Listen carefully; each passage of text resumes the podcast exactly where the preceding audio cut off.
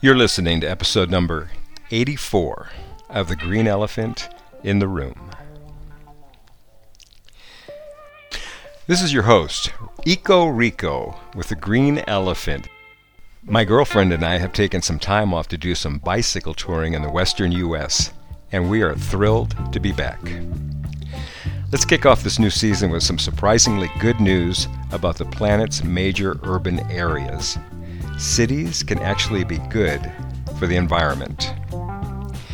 If you thought the world was crowded now, just wait.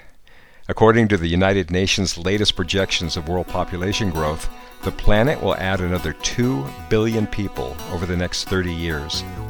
By 2100, we'll be looking at an increase of more than 3 billion people, roughly 40% growth over present day levels. With billions of more mouths to feed, we will need to ramp up food and energy production dramatically at a time when ecosystems are already under strain. Freshwater demand will also surge, along with metals, lumber, plastics, and all the other commodities that fill our modern lives. The driving essential question is can cities develop sustainably instead of draining natural habitats? Considering the world is already in the middle of a mass biodiversity extinction crisis, in the coming years, we're going to need to do a lot more with a lot less. So, where will all these new billions of people live? Most of them are likely to end up crammed together in increasingly populous cities. And some researchers argue that's exactly where they should be.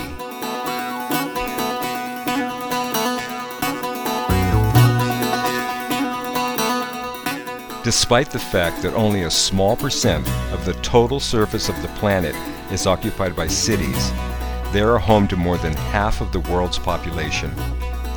What's more, 70% of greenhouse gas emissions are produced in our urban areas. One reason for this is that cities are badly designed, lacking efficient public transportation and consuming exorbitant amounts of energy. People tend to picture cities particularly in the developing world, as urban wastelands, belching out pollution, breeding sickness, promoting endless consumption, and driving population increases. But cities also have a huge potential for getting us out of the very mess they've helped us get into. Well designed cities with dense housing and efficient mass transit can reduce energy use and emissions per person. Also important are the opportunities they provide for women, which puts the lid on population growth, ultimately reducing the immense strain humans are putting on nature. Urbanization has been, on the whole, fairly misunderstood. Counterintuitive as it may sound to anyone who's ever breathed in urban smog or looked out onto a natural landscape punctuated by buildings and highways, Cities are integral to this rosy vision of the future. To begin, urban areas only occupy a small fraction of the Earth's land surface, below 3%, but house a growing majority of its population. More than half of the people in the world live in urban areas today. By 2050, the proportion will approach 70%. So, if cities are part of the problem, they should also be part of the solution. In fact, well governed and well planned cities can help with global challenges such as poverty and climate change. This is the opinion shared by the C40, also known as Cities Climate Leadership Group. The C40 network is a set of major cities around the world that have committed to fighting climate change. It also supports their development and economies in ways that are respectful to the environment and the well being of society. Their main goal is to reduce greenhouse gas emissions. Currently, there are 97 cities on five continents who are members of the C40. Among them, Melbourne, Istanbul, Madrid, Rio de Janeiro, and San Francisco. The Alliance connects mayors and professionals to take climate action together, involving other levels of government, the private sector, and the communities. It is a matter of collaborating efficiently, sharing knowledge, and fostering significant, measurable actions to mitigate the effects of climate change. It is a fact that urbanization concentrates people and activities. If we have a world where we're going to add 3 billion people, it will need to conserve both land and resources if we have people geographically concentrated. The alternative, to have 3 billion people living in single family homes or on 10 acre lots, would massively encroach upon habitat, agriculture, and wildlife corridors.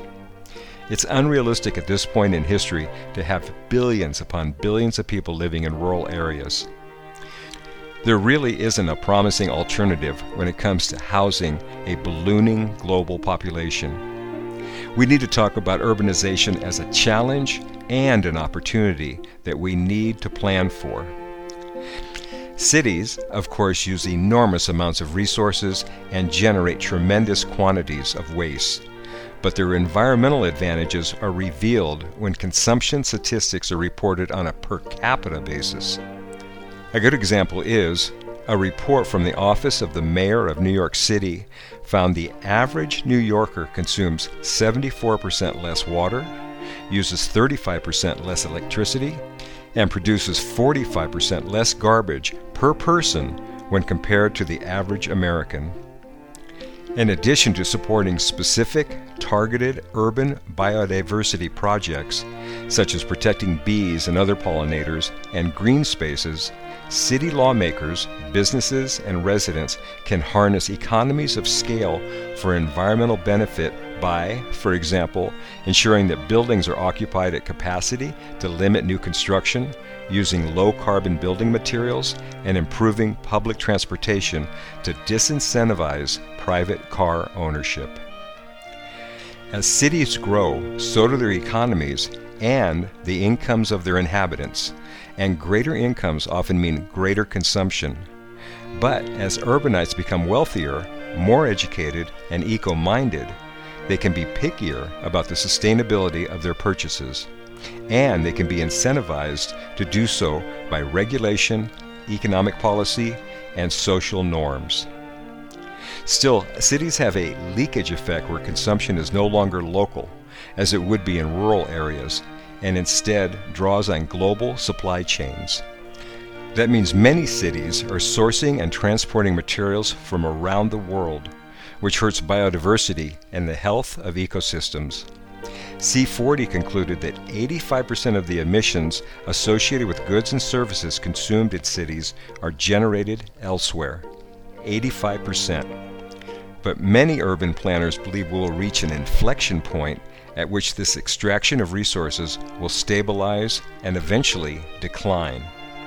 An important factor will be lower fertility rates, a natural product of increasing urbanization.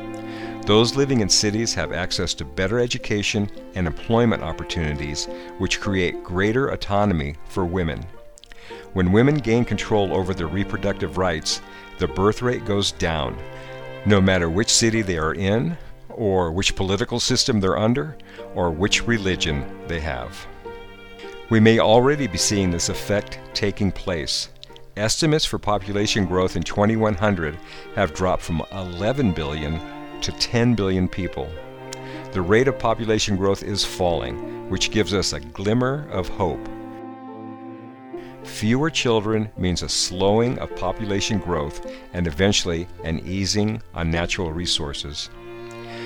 For cities to really make a positive impact on the world's natural environment, they need to be designed and governed correctly. Taipei, the capital of Taiwan, is a good example. It's a high density city with efficient public transportation, efficient waste management, and high bikeability compared to other densely populated Asian cities. Taipei turns out far fewer pollutants. But many countries don't have the effective land governance nor resources to build denser housing and subsidize efficient and accessible public transportation. Without strong governments, urbanization won't already help battered nearby ecosystems. In a lot of places where there are biodiversity hotspots, we see urbanization that is more like suburbanization, This is very much the case in Africa and parts of South Asia, where a vast majority of new urbanization is expected to take place. Such sprawl gobbles up more sensitive natural habitat and forces people to drive longer distances, increasing emissions. With sub Saharan Africa expected to double its population over the next 30 years, we are urging leaders and NGOs in developed nations to help guide sustainable growth in new, burgeoning cities there. The overarching question is can any of this be done fast enough? Urbanization may prove a surprising antidote to today's troubling environmental trends. But what happens in the 80 years between now and the turning point will be of vital importance for the Earth's ecosystems and to the 800 million people living in low lying coastal areas at risk from sea level rise. Nature is getting destroyed and consumed at an unprecedented rate. We're in the middle of a global environmental crisis. On the other hand, with the end of the fossil fuel era in sight, for the first time in the history of modern humans, we're headed to a point where we are laying the foundations for the sustained recovery of the living natural world. I know these problems and solutions are vast, broad, and complex, but that's the nature of the beast we have created and are now trying to tame. On the Green Elephant webpage, linked in the show notes, we have included a skyscraper's worth of information and resources and opportunities for you to join this new urban revolution. If that doesn't light up your bippy, we have, oh, only maybe a thousand ideas and prospects in our resource guide, A Call to Act. A Call to Act is a comprehensive online encyclopedia of eco solutions. It is a well organized, thoughtfully laid out resource of hundreds of climate and environmental groups to join and eco actions to be taken. I seriously encourage you to take a look at it. It is awesome in its scope and it is genuinely inspirational. This is also linked in the show notes. It's good to be back and working to restore our good green earth.